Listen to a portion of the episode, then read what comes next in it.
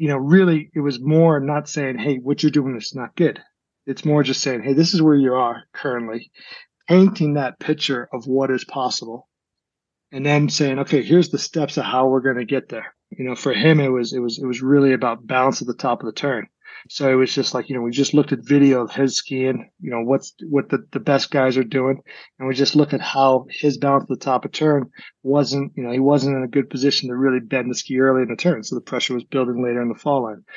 And then over that year, some of you may have seen some videos of Ben skiing, you know, one ski arcing turns through rollers with no poles, cross block and slalom gates, um, carbon on the inside outside ski. And like, you know, if you would have asked me two months before that, is that possible? I would have been like, yeah, but probably not really through the rollers. And, you know, so that's, that's a place where, you know, a coach can bring an athlete, and then also at the same time, an athlete inspires a coach just to keep pushing that limit farther, farther forward. And did you find that also led to him having a better top of the turn position, better balance? Absolutely. That was Sasha Rearick, former US ski team head coach and now director of Apex 2100, an international ski racing academy.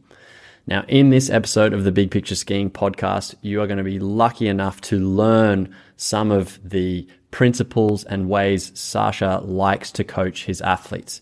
And I must say, I'm in such a fortunate position doing these podcast interviews, and someone like Sasha is like a gold mine of information. Some big things to take away from this episode constraints based learning. Constraints based learning is a big one, and Sasha has done some deep research on this, practically tried it out with a lot of athletes and seen some amazing success. And so you're going to learn more about that in this episode. And hopefully, if you're a coach or an instructor, or even if you are an athlete who likes to work on self discovery in improving their own skiing, you're going to be able to apply these principles straight away and see some results. That's enough from me. I'm going to turn it over to the rest of the interview. But just before that, please check out Big Picture Skiing. This is where I put all my great ideas, all my lessons, helpful videos, things designed to help improve your skiing. If you're the kind of person who is a self motivated learner, you're going to find a treasure trove of resources in there to improve your own skiing. All right, let's get started with this latest episode of the Big Picture Skiing podcast, interviewing Sasha Rearick is there an example of like maybe someone a, a, story there with with one particular aspect? Like you said maybe it was someone you needed to just be hard on and maybe up until that point they'd been babied a little bit or, or everyone had sort of said how great they were. Can you think of that that scenario that person yeah, type I mean, of the, person? the scenario where you know an athlete is is doing really well um, but if for them to make that next level, they have to understand what is possible.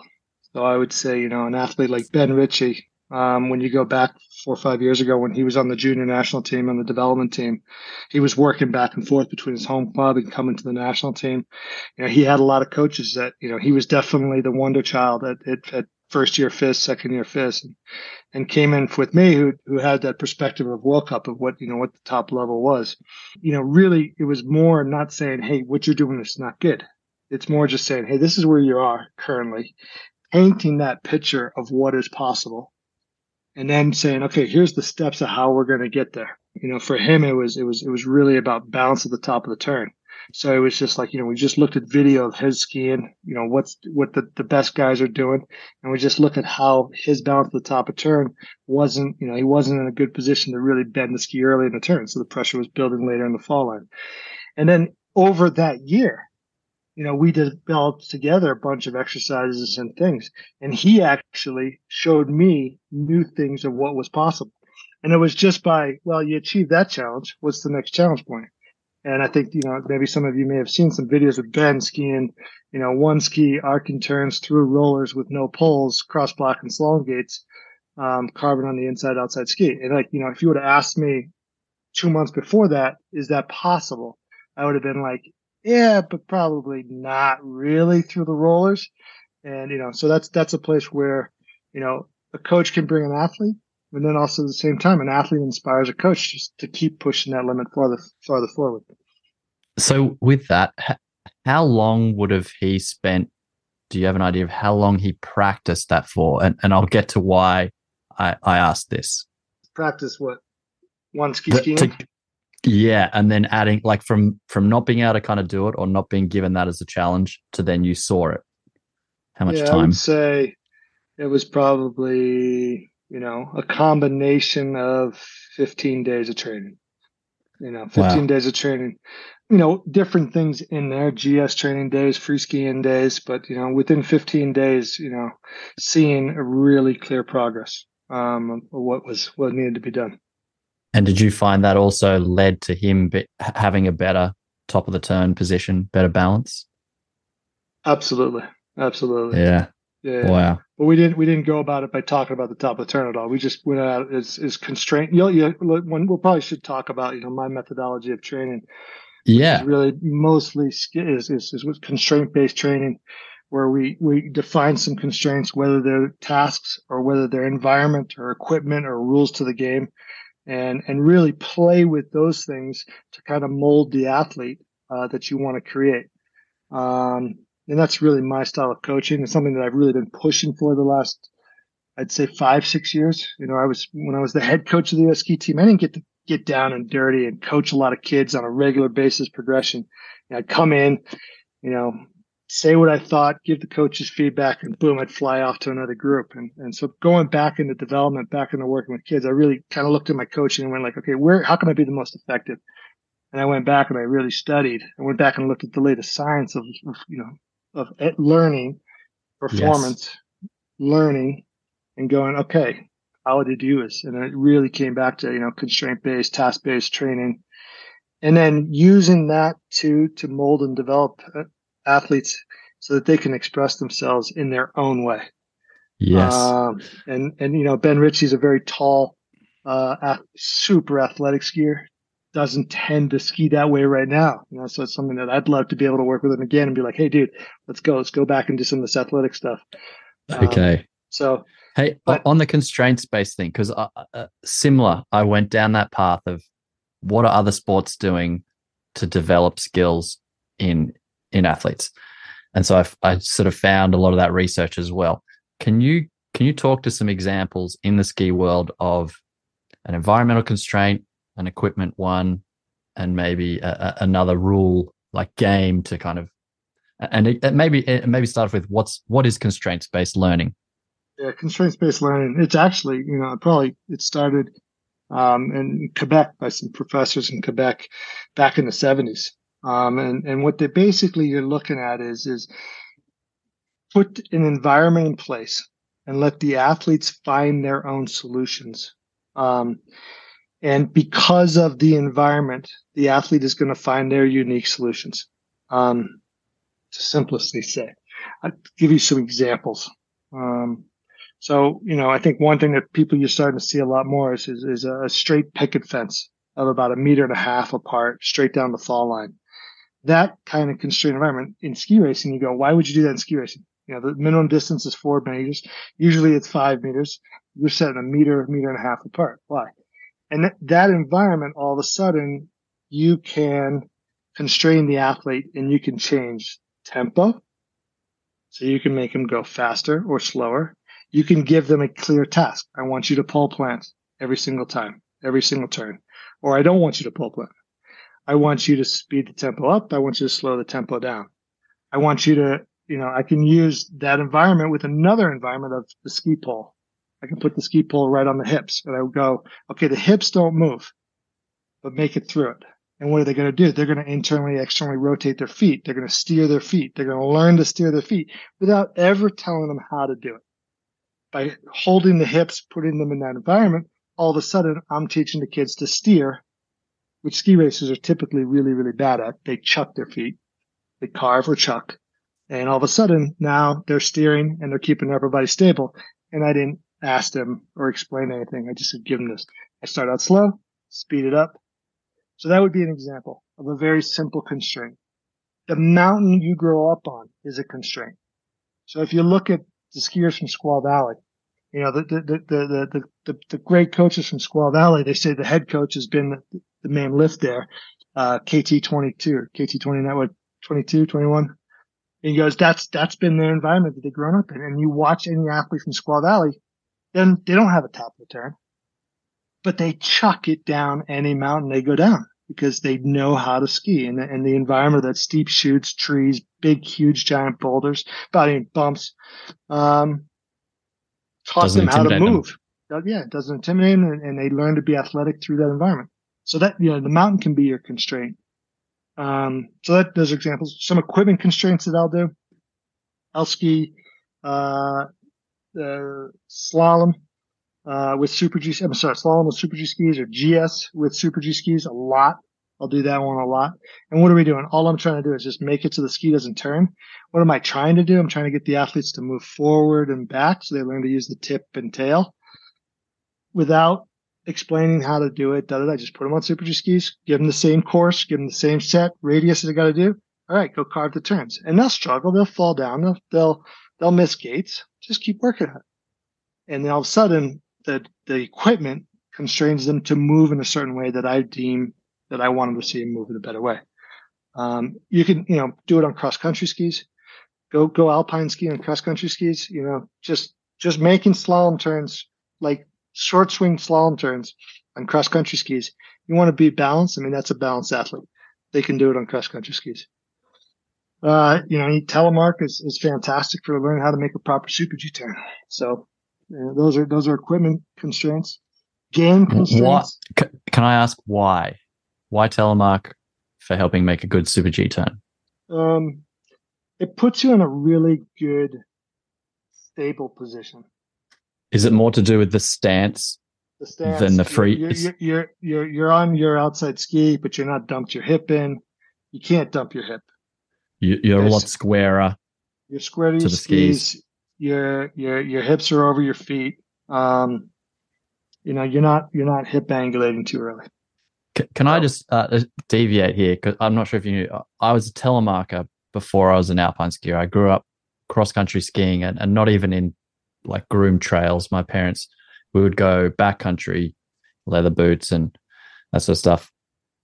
Anyway, when I got into uh, telemark skiing, I made it to the, the the demo team in Australia, and I was the only telemarker, and I was put in the group of alpine skiers. We're doing formation stuff, and I have to try and match these other high high end uh, ski turns that they're making, which which was great. So there's there's that that example in there. But I really struggled for a long time with knowing how much like like separation, counter hip position, and and I think you kind of have to in the telly turn. I think some people are o- over rotated; they're not square. But but I found that a really fascinating journey, and I'd say the latest breakthrough in my own skiing has just been about really finding when I want that ski to take off and just rip from tip to tail, stand in that square position, which reminds me back of like where I felt I was tele skiing. So that's what you're Yeah. Yeah. you're saying is a great and, tool. And, and there you can see just in that, just we can unpack that little, you know, what you're feeling. Where's your hip? Where's your, what's your angle? And we get ourselves so confused. And I think, you know, probably North America, especially Canada and US, we're lost in terms of what is hip angulation, what is upper and lower body separation, what does that really mean? I mean, I think we could we could have a whole podcast just about that. Um, but I, I, I now moving back to Europe and just watching little kids progress, watching athletes who progress, who don't progress. I think that's a that's a major topic. Um, but to go back to the constraint, you know, like you're teleskiing and you're trying to keep the same rhythm and tempo as an alpine skier. That's a gamification. That would be a way to play the game. Um, you know, the games are follow me, have to react to whatever I'm doing, you know, left, right, Yeah. go down, cat and mouse games with little kids. Um, gamification, you know, just, you know, all of a sudden going, all right, let's, let's carve turns backwards. Let's skate backwards. Let's have a skating race backwards. Skate forward, skate on the side hill, you know, all those type of things, those games. All of a sudden, you know, skating to me is, is an unbelievable independent feat uh, or, or weight transfer, active weight transfer. So do it forwards, do it backwards, do it sideways. Um, So the coach really has to be in charge of the, the rules there, right? That becomes a really critical part because you've got this constraint and perse- like say it's the, the terrain, you don't need to do too much there. But but like you mentioned with like the poles on the hips, those sorts of things, even given a drill, if the coach doesn't clearly explain kind of the rules, like, okay, you know, what I mean by pole, like your poles have to be touching both the left and the right hip joint. You, you're like not allowed to, you put in those rules and then, and then give them feedback. No, you broke the rule. Keep trying, but you broke the, you didn't feel it. You, mm-hmm. Like that's, that's the, the coach's role. So that's that's that that comes really back to this whole you know why you know some people are like constraint based it's not fun you're constraining people and in, in the end it's actually what I've seen is athletes love it because you let them f- be freer and then you clearly give them the, you know, here's the success task. If you do this well, this is what it's going to do or feel like. So they struggle, they struggle, they struggle. And when they achieve that, they know it. So all of a sudden they get a, you know, an endorphin release. They get a, you know, a release of chemicals. They feel a high and they're like, okay, what's the next struggle? I want to go struggle through it and get a high. And you can let them go. And, and to me, what I've seen is when you have multiple environments and, and you create these, envi- these sessions where there's really a variety of environments. Yes, at the end of the session, they don't feel like they're skiing that much better, but their learning of how to be athletic on skis is through the roof. And that learning, you come back, you know, two weeks from now, three weeks from now, six months from now is there. And that learning is, is the, the freedom of what they call degrees of freedom, movement. So, you know, like if a traditional instruction is move this way, your elbow's here, your hip is here, that type of, you know, pedagogic approach, which is what most sport is, leads to less degrees of freedom of movement.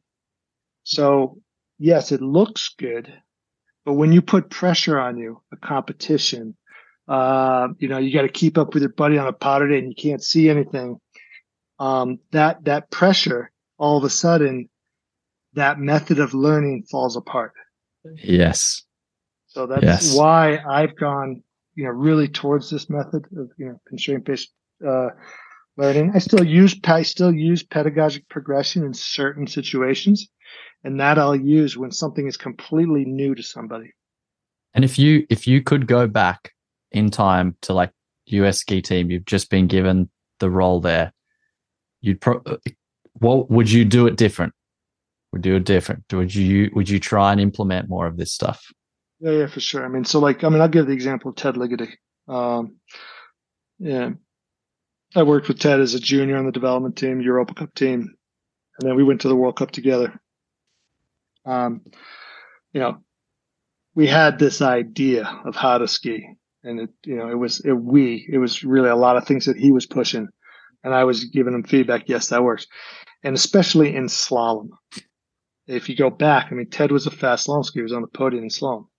And we had this idea of what a, you know, a fast turn was like. And it was very like, here's what you do at this part of the turn. Here's what you do at this part of the turn. Here's what you do at this. Part. And that led to a very fast turn for 12 meter slalom. Uh huh.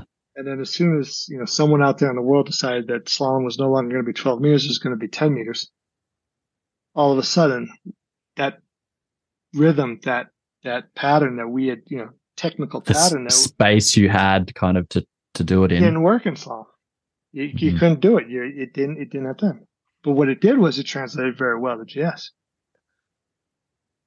Got it. So, like all of a sudden, you know, a lot of the success he had in GS and the way he described his turn is a lot comes from slalom. What he was doing when slalom was 12 meters back in 2000, you know, four, five, six, that era. So that led me, and then we then had, okay, well, you know, Ted's winning. Everybody, this is the technique.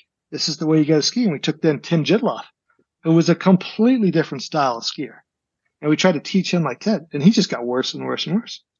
And it was only once we said, okay, no, no, no, no, let's go a different way that was he able to come back and, and actually progress in and, and get some top fives. But, you know, a technique, a, a style of skiing leads for someone in a certain environment. So, you know, 12 meter or 26 meter turn EGS lined up great with Ted. Once it went to 35 meter skis, it lined up even better. You know, and then there was like, okay, well, he's not adjusting to, to rhythm changes. So of course, coaches started to set different rhythm changes. Well, that was, we practiced that, but you know, a certain style. then when it went back to 20, 30 meter skis, horses became way straighter. And the speed became way faster and the arc had to become way shorter because it was not necessarily who was cleanest on the ski it was who was traveling less distance while still putting the pressure on the fall line. And that was mm-hmm. a different style of skiing. Much more force much more um, you know courage to keep the skis going straight down. Very different. All of a sudden marcel hirscher started to be able to really you know separate himself out. And now you look at what Odermatt is doing. I mean Odermatt is going so straight and clean and put the pressure on the fall line. And he's got his own style. But you know do, do you know anything about his training background? If he if he approached things differently, a bit like how uh, uh, Ben, you were just giving an example how, you know, clean up the top of the turn, right. I'm gonna I'm gonna build these challenges, constrain myself, one ski, rollers, no poles, to like develop better balance. Do you know if Odermatt had I, anything I, special I, going on? I, I know he had some really good coaches when he was coming through the junior programs.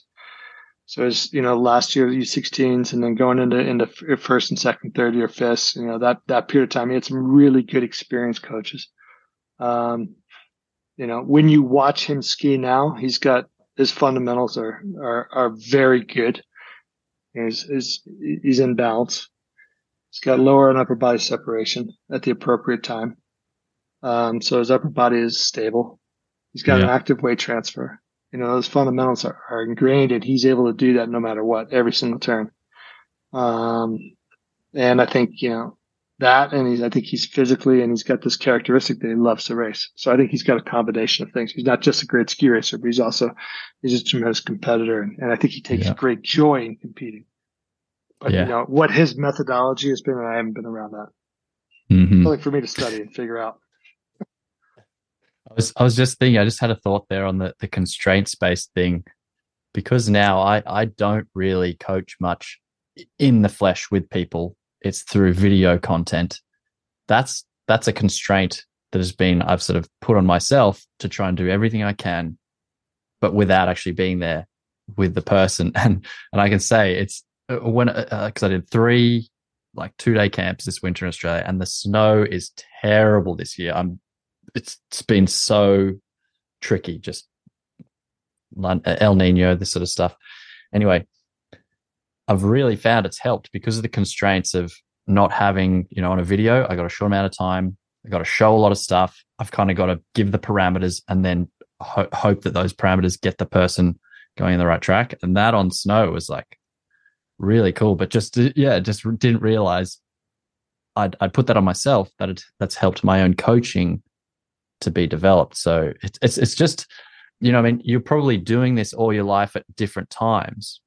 But what you've discovered sort of in the last six years is more this framework and this kind of concept of it that you can always like think about your day around am I doing you know the things that make this constraints based learning work yeah and I think and I think that's you know what one of the things I've done is I've, I've kind of made just a simple chart of it, and and you where you can change the constraint, the environment, the task, but then at the same time you can change the variability, so that there's more randomness and there's more variability that the athlete has to adapt, and you know.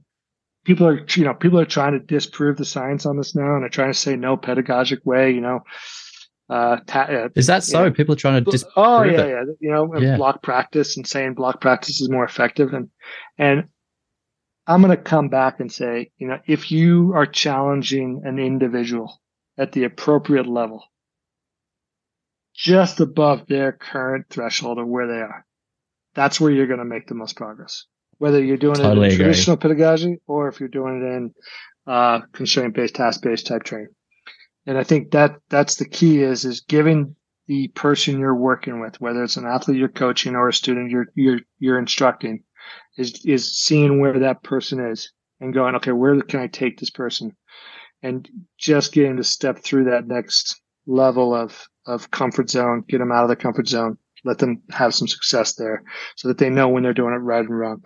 And if you do that often enough, you can set the governor up um, so to me, that's whether you're, you know, teaching in a classroom, you're teaching in a, on the hill. That to me has been the, you know, where I, where I see the, the magic coaches that really progress a lot of athletes. That's where they are. You know, I, yeah. you see a lot of coaches working, working, working, and they um, you don't see the athletes progressing that much. And it's typically they're just, you know, they got their idea of here's the progression and they're not, it's not matching on up with the athlete. The athlete's either bored out of their mind or it's way too far over, over their head or, or maybe it's the right stuff. It's just the athlete doesn't understand what the task is.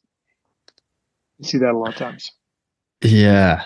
So now I want to, I want to, you mentioned something before about North America, Canada, hip position, angulation, let's get in there. Come on, give give us your thoughts because I think this is a fascinating topic. Uh, I yeah. Let's let's. this thoughts. is how this is how I define it, and and this is good practice for me. So when I screw it up, don't don't be afraid to pick me at it.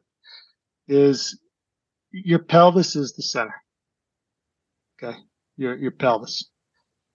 Below your pelvis, you get your femur and your your legs and your ankles. So lower leg engagement. You know, when you look at high level skiers, they all ski with lower leg engagement. And lower leg engagement is, is the ankle's pronated a little bit. There's ankle flexion. There's internal femur rotation. The knee is driving forward and in. Um, that's, that's in, you watch a little kid that doesn't ski very well, the thing's wobbling all over the place, you know? And you watch a, a, a U16 pretty good skier. It's not as engaged as it should be, or it's engaged too late in the turn. Okay. So that's lower leg engagement. But typically, so we got internal femur rotation, external femur rotation. So but the pelvis is, is, is different. And then above the pelvis, you have the, the upper body, the spine and, and the shoulders and everything else. Now that can do a different motion than the lower body. And I think where everybody gets confused is that the hip is not the central movement. The hip stays kind of neutral and it's really the lower body's doing something and the upper body's doing something. And yes, on an extreme GS turn or a really powerful GS turn, you're going to get hip angulation. Now let's let's that, clarify because this bit, the, I, I, uh, the, the hip, the hip, that word, the hip. Pelvis. Let's just call it. Pelvis. Okay. Yeah. Okay. Good. Because that's I can remember being like a fresh level four instructor. I'm like, I know lots of stuff, and I actually still. This is before I studied any body stuff. I was like, so what's the difference between like the hip and the pelvis. Like if someone's talking about hip rotation, you know, like hip rotation, I'm like, is that the leg turning or is that the, the pelvis turning? Because you talk to a physio and hip rotation is the leg internally rotates. And then someone's saying, no, that's pelvis. Anyway, so let's when just, you say the hip, hip angulation, that's a word that's used out there. Hip angulation is, is you create angle between the upper body and lower body in the in the lateral in the lateral plane. Okay. Upper and lower body separation is the legs are turning one way. So the internal femur rotation, external femur rotation, the, the legs are turning one way and the upper body is doing something the opposite. Yep. Okay. Now you can do that and still have your pelvis somewhat square to your skis. Because you can, you can, uh, I remember hearing the guy when, when I chatted with Norwegian, former Norwegian coach, he was talking about thoracic spine separation and rotation and seeing that he sees that as a, a really key area because then you can keep the pelvis square in a strong position. And, and so when people are separating, it's it's actually just through the through the rib cage. Yeah, it's the upper body. I'm keeping it even yeah. simpler. It's just you know your, upper your, body. The, the bib the bib the bib of your your bib the zipper of your jacket is facing the outside. Yes, you know, like, but that doesn't necessarily mean your pelvis right. has to face the outside and and and yeah. So then so then so we understand hip angulation we understand upper and lower body separation. We understand what lower leg engagement is how the, the femurs can rotate internally externally. And then you have to understand that the pelvis can rotate or can counter. And depending on the situation you may want more of one or the other and this is where that degrees of freedom is like, let the athlete express themselves in different ways. If you're doing glide turns and you're all of a sudden countered the pelvis, you're going to be slow as shit. But if you rotate the pelvis in a slalom turn on steep injected slalom, you're, you're not going to make it down. So there's a place for everything. You're skiing a steep couloir. Yes, you're going to have, you're going to counter the hip, the pelvis to really stay, you know, over that outside ski. So there's this degrees of freedom of that motion that I think we have to understand. Now, in ski racing, and what happens is, is when all of a sudden people start to coach a lot of hip angulation, and I've made this mistake for years. I had drills that were hip angulation. What happens is, is they start to think that's how you make a turn. They create hip angulation, and they create hip angulation too early in the turn. And that's 99% of ski racers create hip angulation too early in the turn. So all of a sudden, they're out of bounds at the top of the turn. Back to Ben, is this what you were saying? Uh, or something different? He a little bit, but that was not his biggest issues. He was just pushing the feet out. So his Yeah. upper body, he was like instead of inclinating, building a platform and inclinating, which I wouldn't, I don't, I don't use the word inclinating because that gets people confused. But if we're really biomechanical look at it, there is that. Yep. But he was just, he was just putting the feet out there.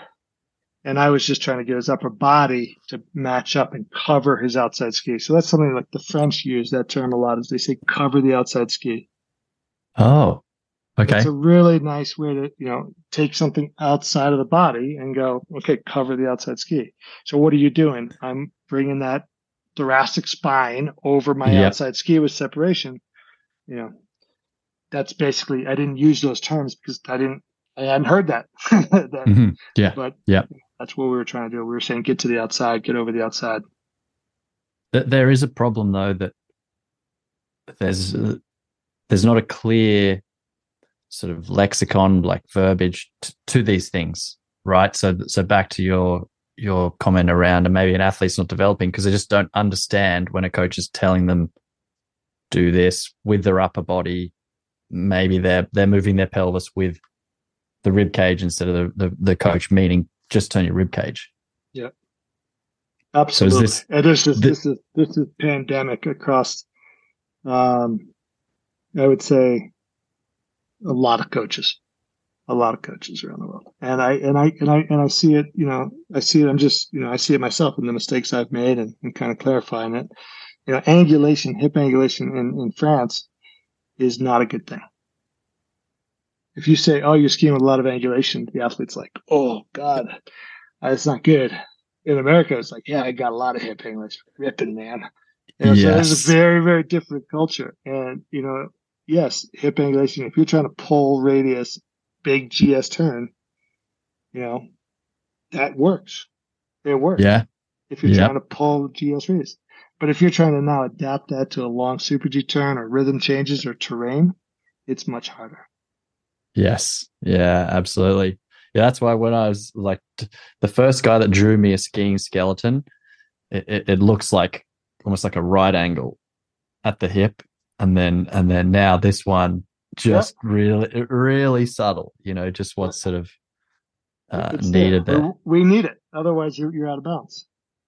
How do you lot, a lot of, a lot, if you look at Odermatt, Odermatt's got up, he's got that thoracic spine. Like, you know, the moment of impulse to release, that's, you know, three ski lengths. So we're talking five and a half, six meters of distance in the turn. If you stop his frame, left foot turn, right foot turn, his upper body is always, thoracic spine is always covering that outside ski every turn. If you're serious about stepping up your skiing skills, listen up. I've been working closely with the Carve team for over four years, and they've just unveiled a groundbreaking feature, Active Coaching Mode. And here's the lowdown launch it at the top of your run and go through a quick calibration with 10 turns, and it sets a baseline just below your current skill level. From there, every turn is a challenge, adapting on the fly to your skill, terrain, and conditions. No fluff, just a gamified experience pushing you to ski better every turn. It does this by using a super thin insole lined with small pressure sensors and motion detectors. It's like having a personal coach analyzing your every move. And here's the sweet part if you hit a hot streak with excellent form and you're in for double or triple points, it's addictive, rewarding. Like I said, it's a very gamified experience and it transforms every run into a step towards better skiing. If you're intrigued, and you should be, check out Carve and dive into active coaching mode. Just Google Get Carve to find out more, and as a bonus, enter code GELLIE15 to take 15% off.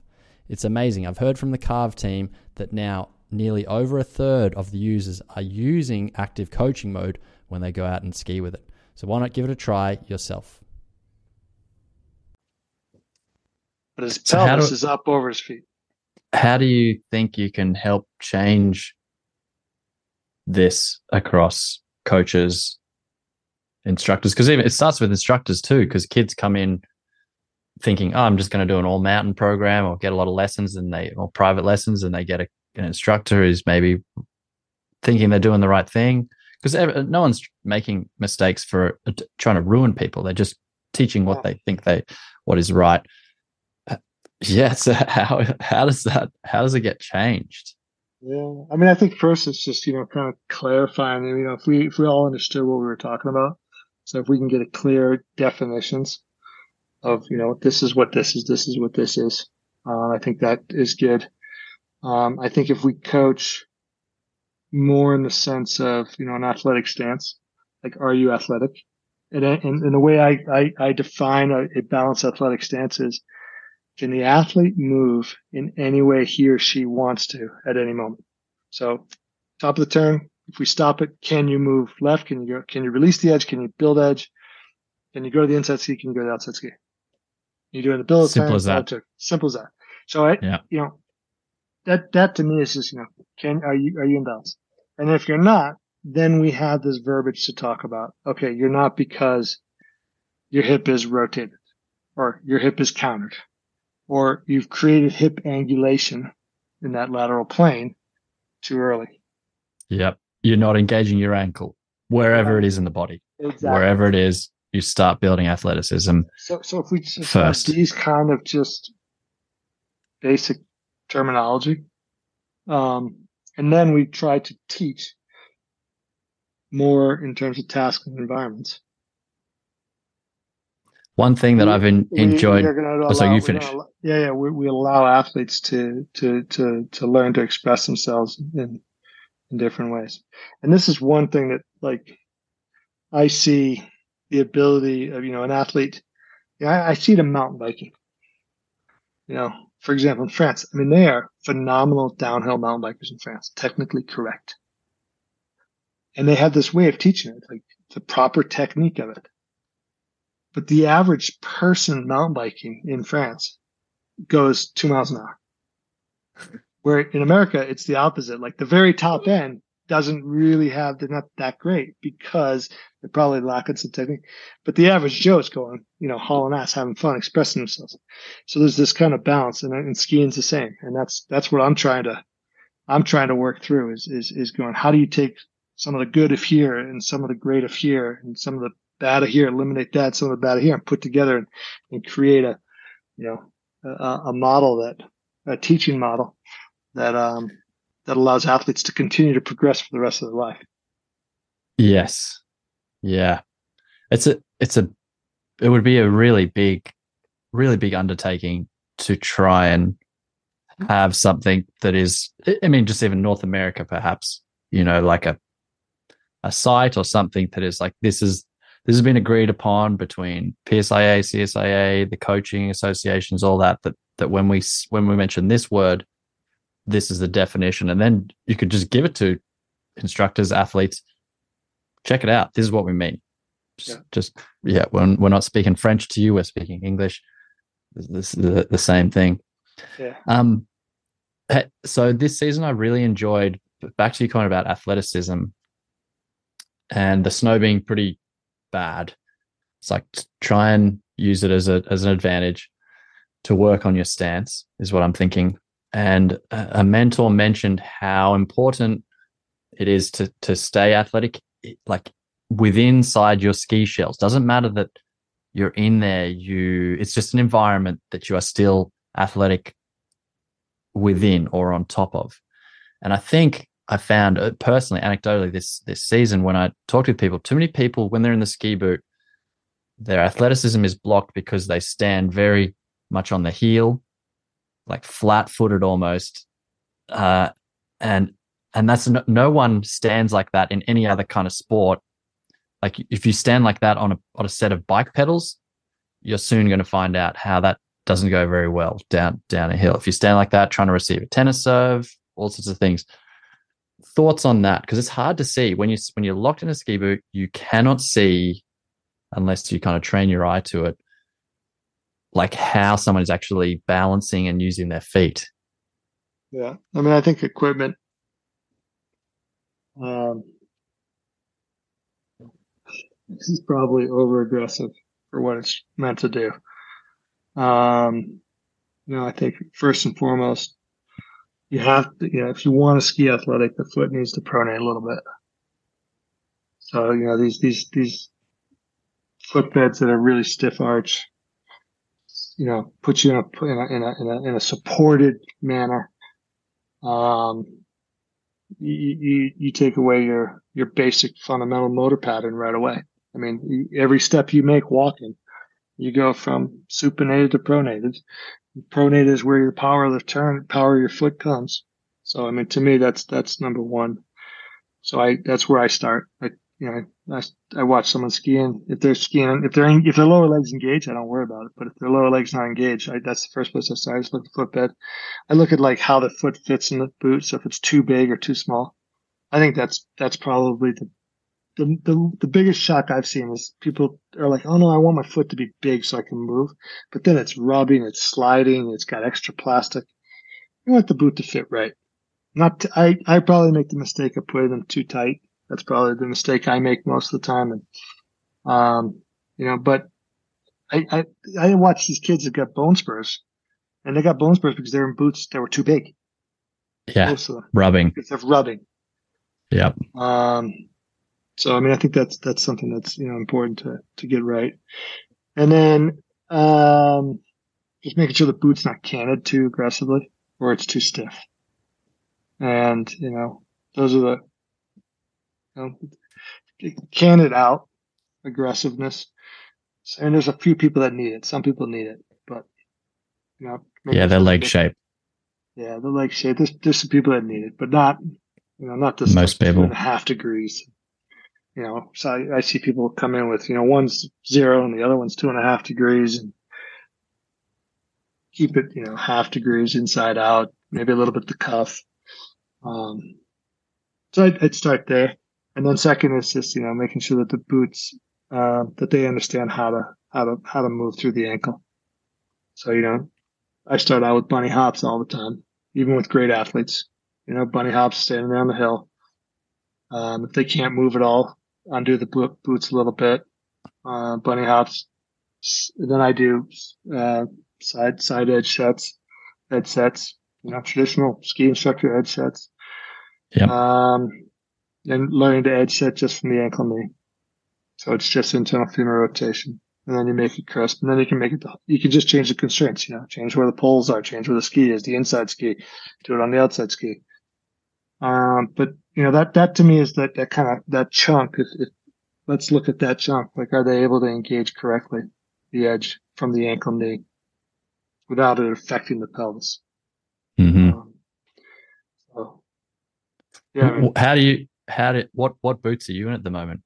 Do you and do you enjoy them, dude? I I ski and a a ten year old. I have about three pair of them still. I rotate through.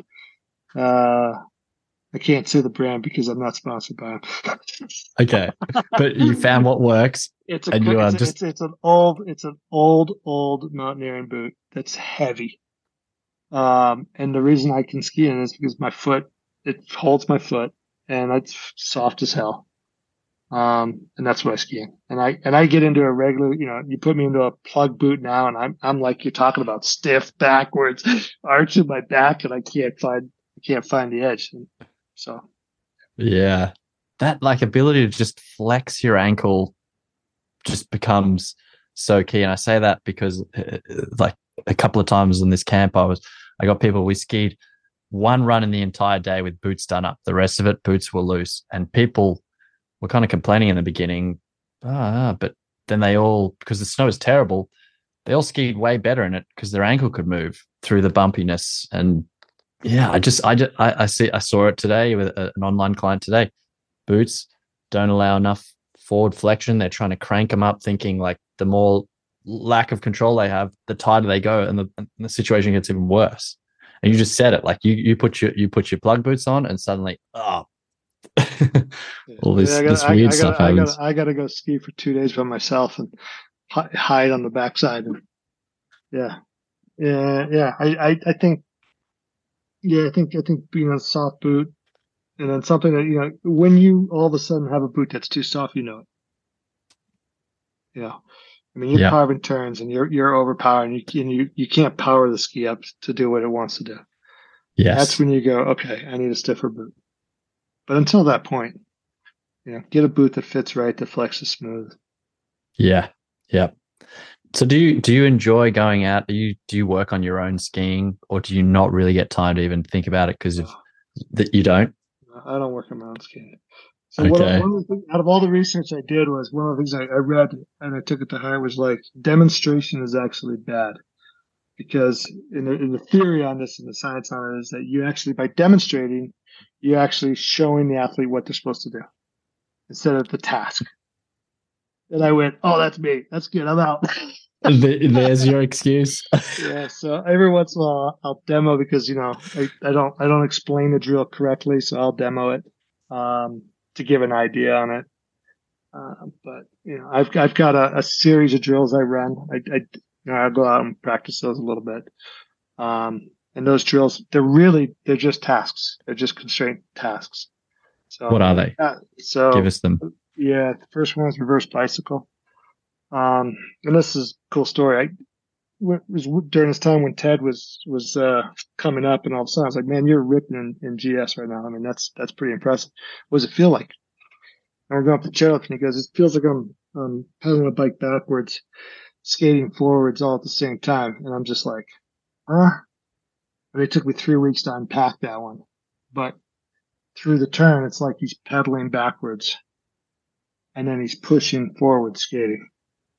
Um, so I unpacked that and I took the chunks of it, chunked it all apart. And, you know, the, the first drill of that is, is the reverse bicycle. And what you do is you pick up the tip of the outside ski at the bottom of the turn and you leave the tail in the snow. And when you're good at it, you can actually bend the tail. So you're teaching someone to move through the turn.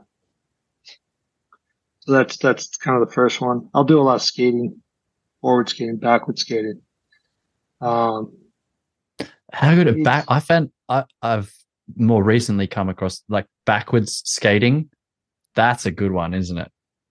I I really I really like that for you just fe- a certain you, You feeling. want someone, you want to teach someone to, to ski, uh, to, to press against the front of the boot, have them do a wedge turns backwards.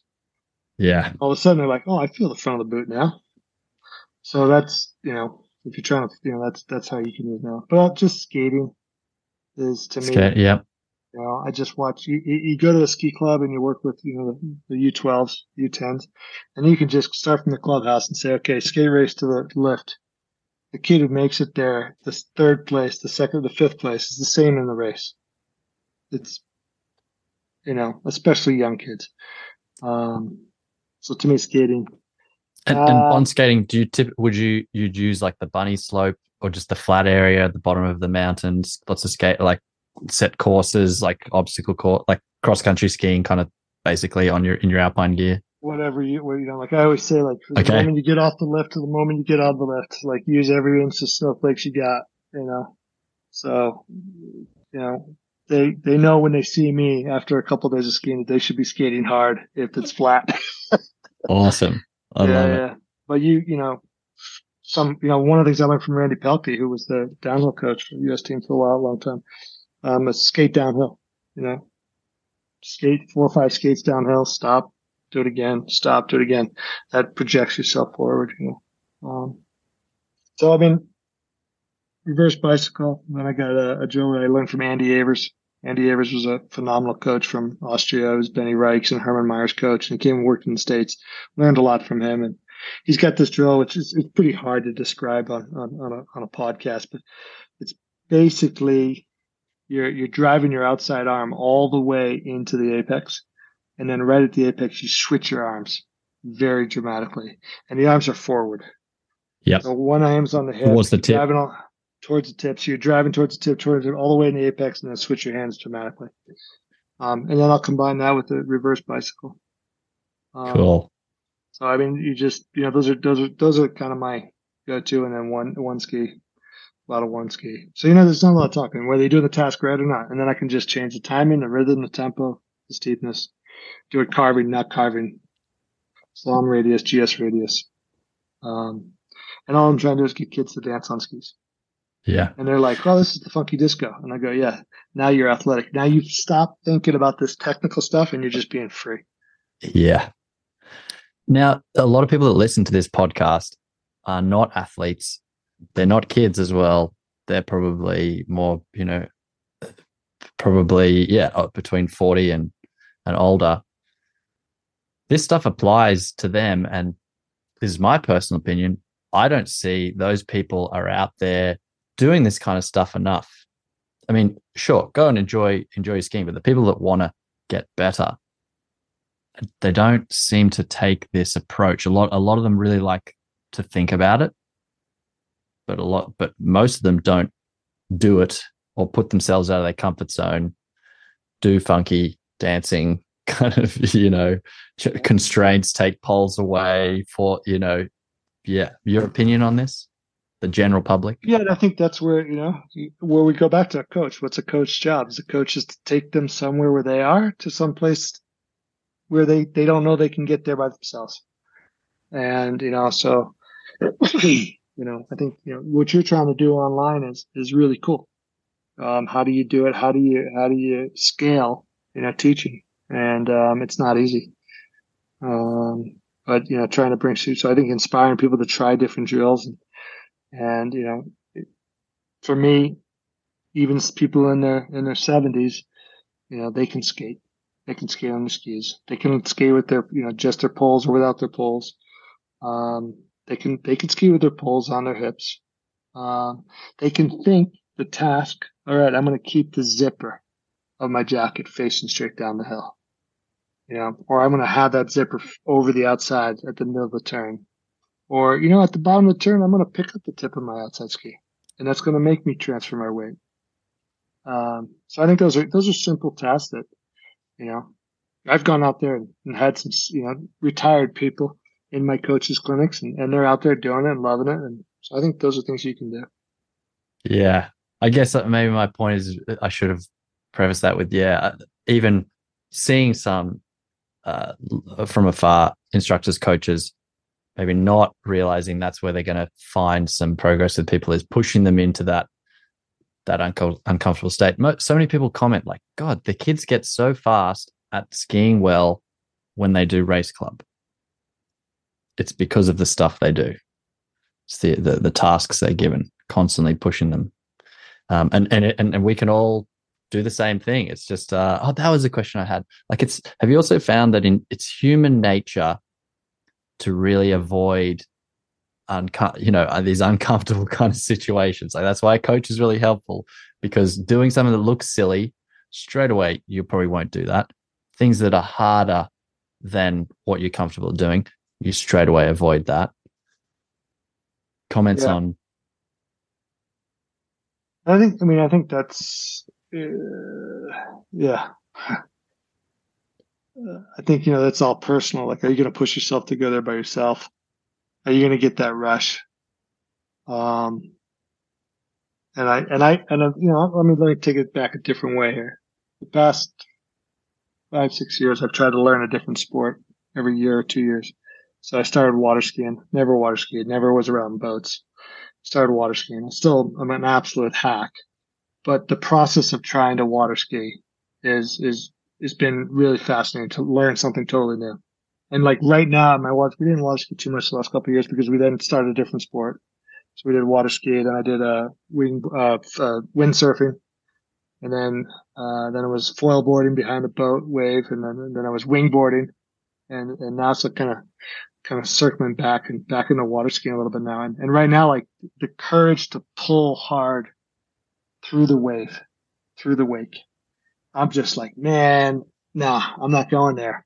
So I, am like, I need a water ski coach to like coach me some drills to gain that courage. And I'm, and I, and I'm, I've hit this plateau. Like I'm like, and my son and I are talking about, it, I'm like, he's doing it now and I'm, he's having the same issue. And I'm like, what? And we're, we're we hit a rock wall. So we need a coach to get us through that, that part. Yes. Um, and it's, you know, that, so I see that like, you know, foil boarding, what I was a really interesting one is foil, but wing wing foiling is. I mean, talk about when you finally you just struggle. You just struggle, struggle, struggle. And you know what that ta- that you know success is flying and not falling. And when you finally do it, man, the the the, the endorphin rush you get is insane. And then you're like, I gotta do it again. I gotta do it again. But the task is so clear. It's so crystal clear. Fly the foil with the wind. That's it. Yep. And then it's like, all right, I can do that, but now I got to go upwind and, and this is the tasker. And all of a sudden you do it. And you're like, all right, well, what's next? All right. The next thing is like, all right, tacking, tacking left foot, right foot. And like, again, going through that struggle. I'm, and I'm, I'm hitting kind of a wall there. It's like, okay, the idea of tacking is just like, I, I, I know I'm going to crash a hundred times. And it's just like, I'm not ready for that. So I need a coach to coach me through some kind of progression on it. yes. Yeah. That's right. I think, That's I think right. When you, when you, talk about skiing, you know, people that ski a lot and they're taking joy, you take joy of skiing and you take joy of being out on the mountain and you, you know, how, how you're going to find that task of where it is that you want to improve in. So you get that rush. And I think that's probably, you know, the challenge of skiing and why yes. people have pushed, you know, push towards, you know, other sports, other challenges, other, other dimensions of the yeah. environment. And that's why powder day is so much fun. Yeah. I must say this season being being a really bad snow season, it's made me think uh I think that that that the environment you know, growing up skiing in Australia a lot with regular conditions being that way, in order to I mean, it's a beautiful environment regardless, and skiing is fun. But then spending from nine till four on sugary snow, you know, patches of ice and then slush, like that does kind of wear on you. But like you're learning to tack and all this stuff, adding adding things onto it, knowing that you can, you don't have to go as fast as you're currently going to challenge yourself. You can bring some new skills into it. Like I, I'm just appreciative that I have that mindset that that's how I can make the most of the day and come away going, that was that was so awesome because I couldn't ski.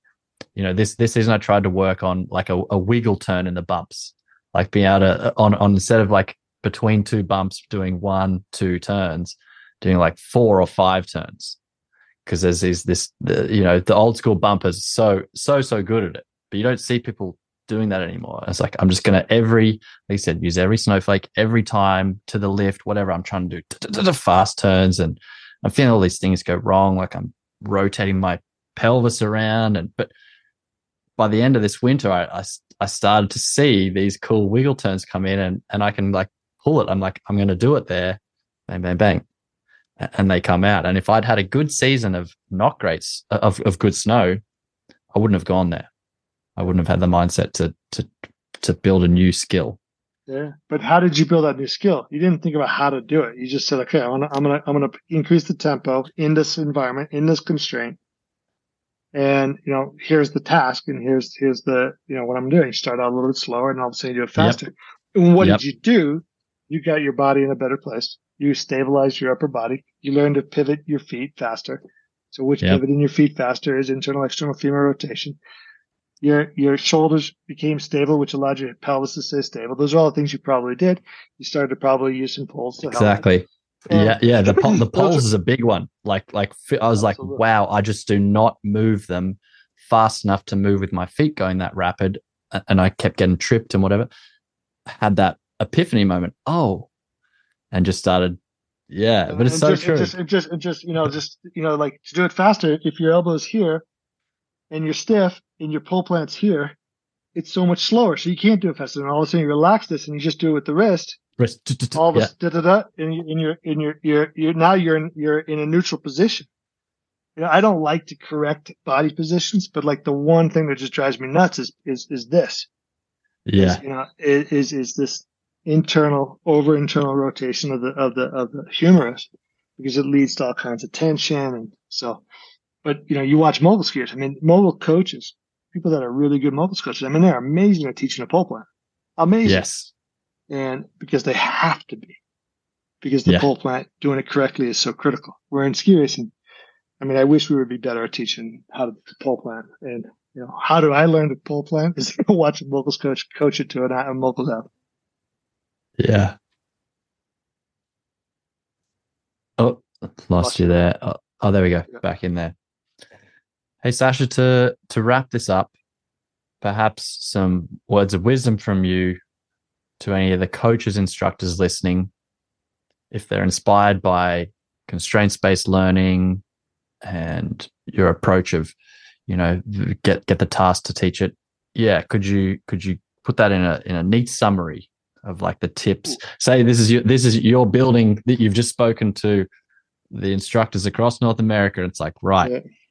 Okay from now on as you go when you go out and, and you teach and you coach please remember this yeah. I mean, I think I think a lot of it is is is first when you let's just talk about from like an instructor based point of view is is I think this is what instructors do really well is they they they create a relationship with the student, with the you know the the the the, uh, the client, and I think this is something that instructors do well is they understand where that client is and where they want to take them.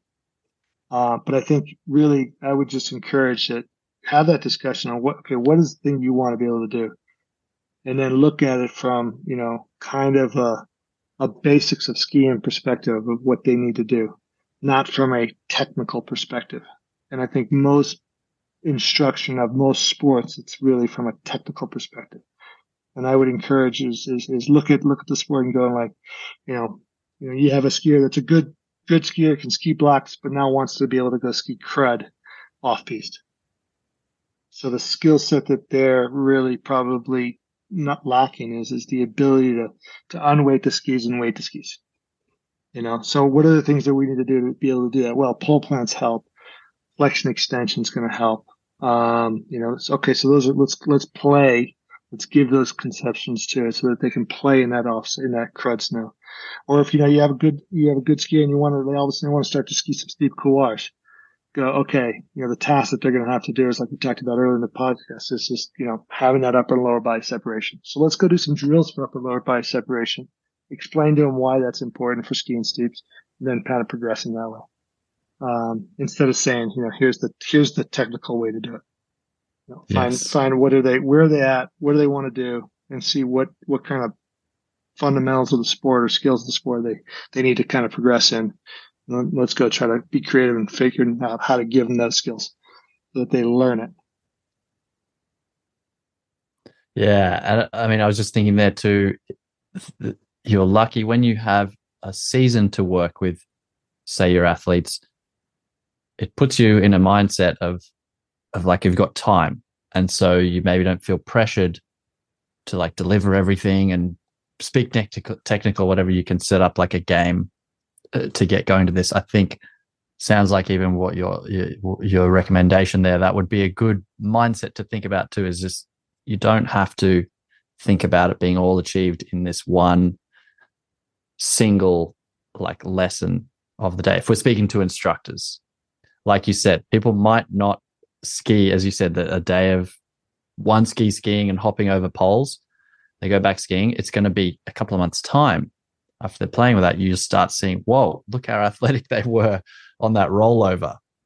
Did not matter that they couldn't find their outside ski because they were on the inside. Boom, perfect position, found the outside, and came from sort of this uh, this earlier training. Yeah. So yeah, I love it. any other any other final thing on? Uh, do you want to remind people of the of the constraints based kind of principles to play with, even if self learners, you know, going to go out? Yeah. So, I mean, it's just you, you, your environment, whatever environment you're in, is going to shape how you move. So, you know, think about, you know, whatever, whatever, if you, if you grew up as a skier skiing ice, for example, you're going to have very good athletic weight transfer from right, from outside ski to outside ski. But if you ski super grippy Colorado snow, you don't need to transfer your weight because as soon as you tip the skis on, the weight's transferred for you. So the environment shapes how you develop as a as a as an athlete, as a person. Um, and those, that environment can be, you know, the snow, the mountain, the hill, the speed you ski at, the whether you ski short swing turns, long turns, um, what kind of equipment you ski. You know, those things are always going to shape how your movement patterns develop and how you express yourself. And we are, we are all athletic in some ways and the, the human body is amazing how it will learn. Some will learn faster than others, but how it will learn and adapt to the environment that you've exposed it to. So, you know, if an athlete, if you, you know, why, you know, someone who skis with very aggressive boots can't it out, they can learn to get down the mountain and have fun, but they're going to do something funky with their hip. They're going to rotate their shoulders and do something funky that we as classic instructors go, that's wrong. But they have to do it because they can't internally, internally rotate the femur and pronate their foot. So they're going to do something else because that's the constraint that they have learned to move with. So that's why, you know, I start out with is as neutral equipment as you can and put them in variety of environments and change those environments up, change those tempos up, create more variability. And what's going to happen is, is you're going to create an athlete that's balanced and they can adapt. And I yeah. think that really is what we want is we want, we want skiers that can express themselves in, you know, really bad snow, really crumbly snow, really golf bally snow, really icy, uh, beautiful powder day that they can go express themselves. And that's like, you know, one of the, one of the biggest frustrations I have as a ski coach is, you know, you, you get these great ski racers and you have a bluebird powder day and they can't, they can't get down the mountain fast because they've never skied it and and it's just they that they didn't have that constraint, and so yeah. to me that's you know like expose them to a lot of different things, um, expose yourselves to different things, and, and, and wherever you find that challenge, start to think about okay why is this a challenge, and then go okay how can I further constrain myself and give a certain task or rhythm or a tempo that's going to make me learn to move correctly without thinking uh, too much about it because that slows down. Yeah. Awesome. Thanks very much. Hey, well, I've really appreciated the yeah, I've really appreciated the chat. I mean, you've got so much experience in in coaching and and hearing the way you you speak about all these things is it's very inspiring. I'm already I'm I'm ready to go and it's you know we've still got a couple more weeks in this Aussie season and so uh, if, if people are out there and they, and they are make the most of it. Don't be disheartened by the conditions. This is your chance to be masterful in this variety of so it's going to pay off going to pay off absolutely if you have yeah. fun on if you have fun in, in tough conditions you're going to have fun more fun when it when it gets when it gets those amazing days so thanks so much it. tom appreciate the opportunity and uh, my pleasure have yourself a great one you too some of you may already know that I've been advising Carve and working with the team for some time now. And this year, the team has come up with probably some of the most exciting developments to date.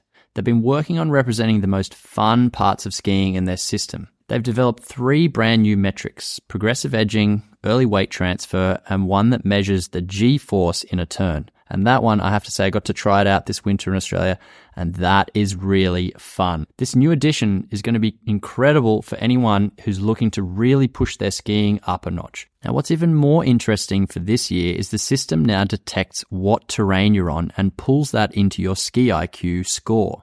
This is a huge change and a great upgrade because sometimes it would only really score well if you were skiing on perfectly groomed snow. Now it's going to accommodate and adjust whether you're skiing in steeper slopes, more chopped up snow, or firmer snow. So this is a very big change that I think is massive kudos to the team to keep pushing and progressing the app even further. If you're the kind of skier that is looking for a tool to help push your technique that little bit further, then you should definitely check out what Carve can do. Use the code GELLIE15, that's G E L L I E 1 5, to get 15% off for the next two weeks.